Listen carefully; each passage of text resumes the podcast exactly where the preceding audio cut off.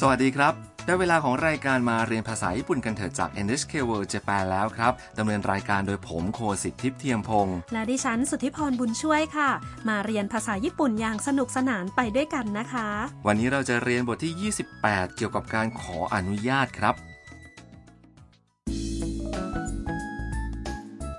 มีย่าช่างภาพจากจีนไปถ่ายภาพในคามากุระ ที่นั่นมีงานคอนเสิร์ตการกุศลจัดในวัดแห่งหนึ่งค่ะ ฟังบทสนทนาบทเรียนที่ 28 กันครับ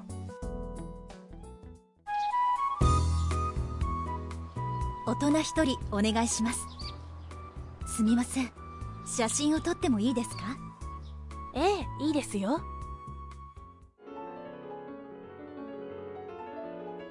素敵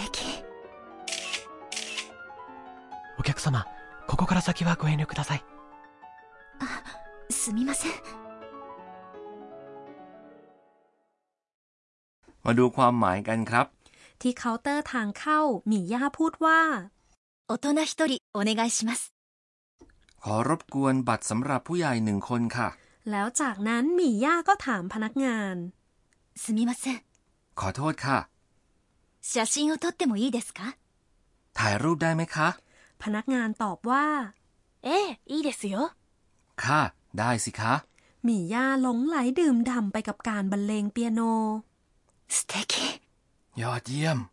มีย่ากำลังยุ่งอยู่กับการถ่ายรูป แล้วก็บังเอิญเข้าไปใกล้เวทีค่ะ พนักงานจึงเตือนโดยพูดว่า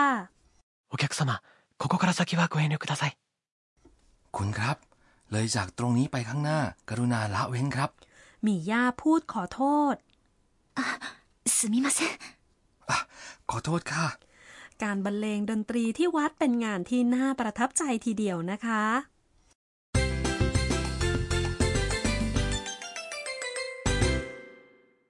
สำนวนหลักประจำวันนี้คือ ถ่ายรูปได้ไหม 写真を撮ってもいいですか มาดูความหมายโดยละเอียดกันครับคำว่า 写真 คือรูปถ่าย ต่อมาคือ 写真を撮って ตรงนี้ก็คือ 写真を撮る ซึ่งแปลว่าถ่ายรูป โดยอยู่ในรูปเทะ และ いいですか แปลว่า ได้ไหม จุดสำคัญประจำวันนี้คือ ในการขออนุญาตจะใส่โมะเข้าไปที่หลังรูปเทะของคำกริยา แล้วก็ต่อด้วย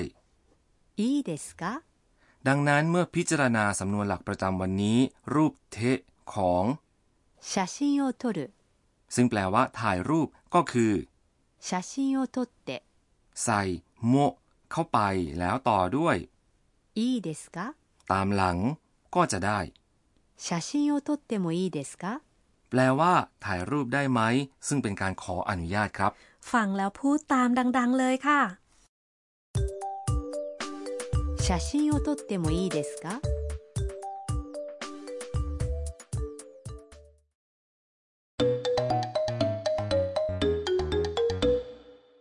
ทีนี้มาฟังอีกหนึ่งบทสนทนาที่เป็นการถามเพื่อขออนุญาต ลูกค้ากำลังพูดคุยกับพนักงานร้านเสื้อผ้าครับ この服試着してもいいですかもちろんです มาดูรายละเอียดกันครับ この服試着してもいいですか ชุดนี้ลองใส่ได้ไหมคะ คำว่า この服 แปลว่า เสื้อผ้าชุดนี้ และ 試着してもいいですか มีคำกริยา 試着する แปลว่า ลองใส่ โดยอยู่ในรูปเทะ จึงเป็น 試着して และตามมาด้วย もいいですかもちろんです ได้เลยค่ะ เอาละค่ะ ทีนี้ก็ถึงตาคุณผู้ฟังแล้ว ฟังแล้วพูดตามนะคะ 試着してもいいですかこの服試着してもいいですかこの服試着してもいいですか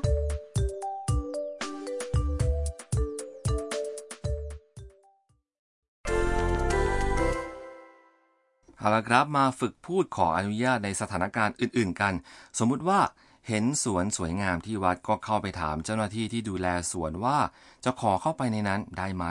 คำว่าเข้าพูดว่า 入る และรูปเทะคือ 入って入って เชิญครับ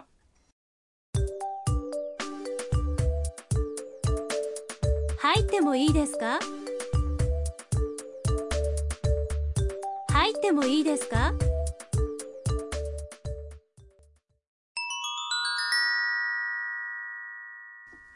ในบทสนทนามีย่าซื้อบัตรเข้างานโดยพูดว่า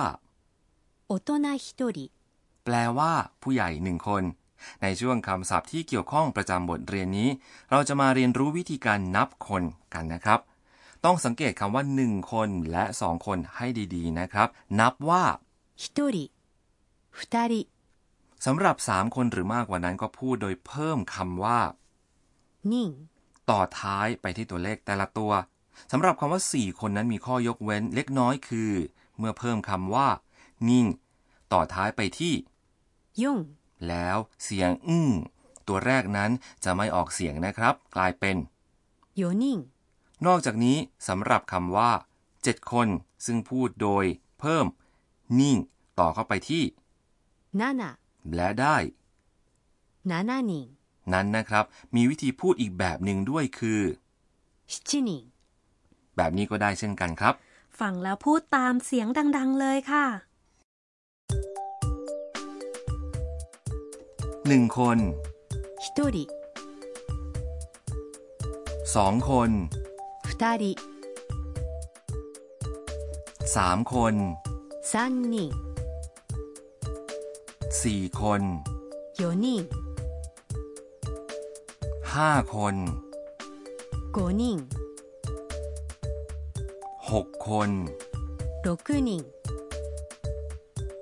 7 คน 七人8 คน 八人9 คน 九人10 คน 十人 พูดกันได้คล่องไหมคะ ต่อไปมาฟังบทสนทนากันอีกครั้งครับ 大人一人お願いしますすみません写真を撮ってもいいですかええいいですよ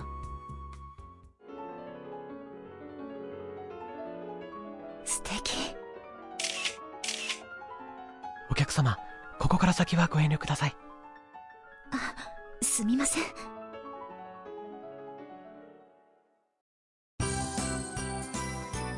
マイクと一緒にポップカルチャー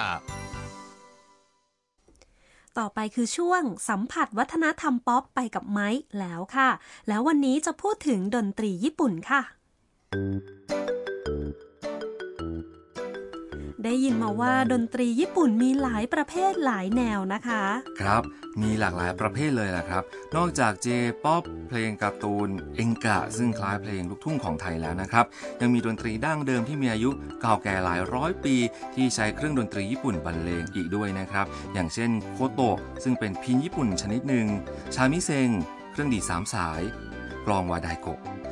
แม้แต่ J-POP เองนะครับ ก็มีศิลปินสร้างสรรค์ผลงานหลายแนวแยกย่อยออกไปอีก อย่างเช่น วงไอดอลวงร็อกครับ ในเมืองใหญ่ๆ อย่างกรุงโตเกียว ก็หาชมดนตรีสดๆ ได้ทุกวันเลยใช่ไหมคะ ใช่ครับ นอกจากนั้นนะครับก็ยังมีงานเทศกาลดนตรีจัดทั่วประเทศตลอดปีด้วย เทศกาลดนตรีเหรอคะ ครับ ตามที่ต่างๆ มีการจัดเทศกาลดนตรี มีศิลปินจากต่างประเทศมาร่วมแสดงและมีศิลปินญี่ปุ่นด้วย ฤดูร้อนเป็นช่วงที่จัดกันคึกคักที่สุดครับ มีการสร้างเวทีชั่วคราวในแถบภูเขาและสวนใหญ่ๆ บางงานก็จัดไปถึงตอนกลางคืนเลยล่ะครับ สนามเบสบอลและลู่แข่งกรีธาก็จัดงานดนตรีด้วย มีให้เลือกชมได้ไม่ขาดเลยครับ แค่นึกก็สนุกแล้วนะคะ ครับงานเทศกาลใหญ่เป็นจุดรวมที่พอไปแล้วก็จะเพลิดเพลินกับดนตรีได้สารพัดแนวเลยล่ะครับ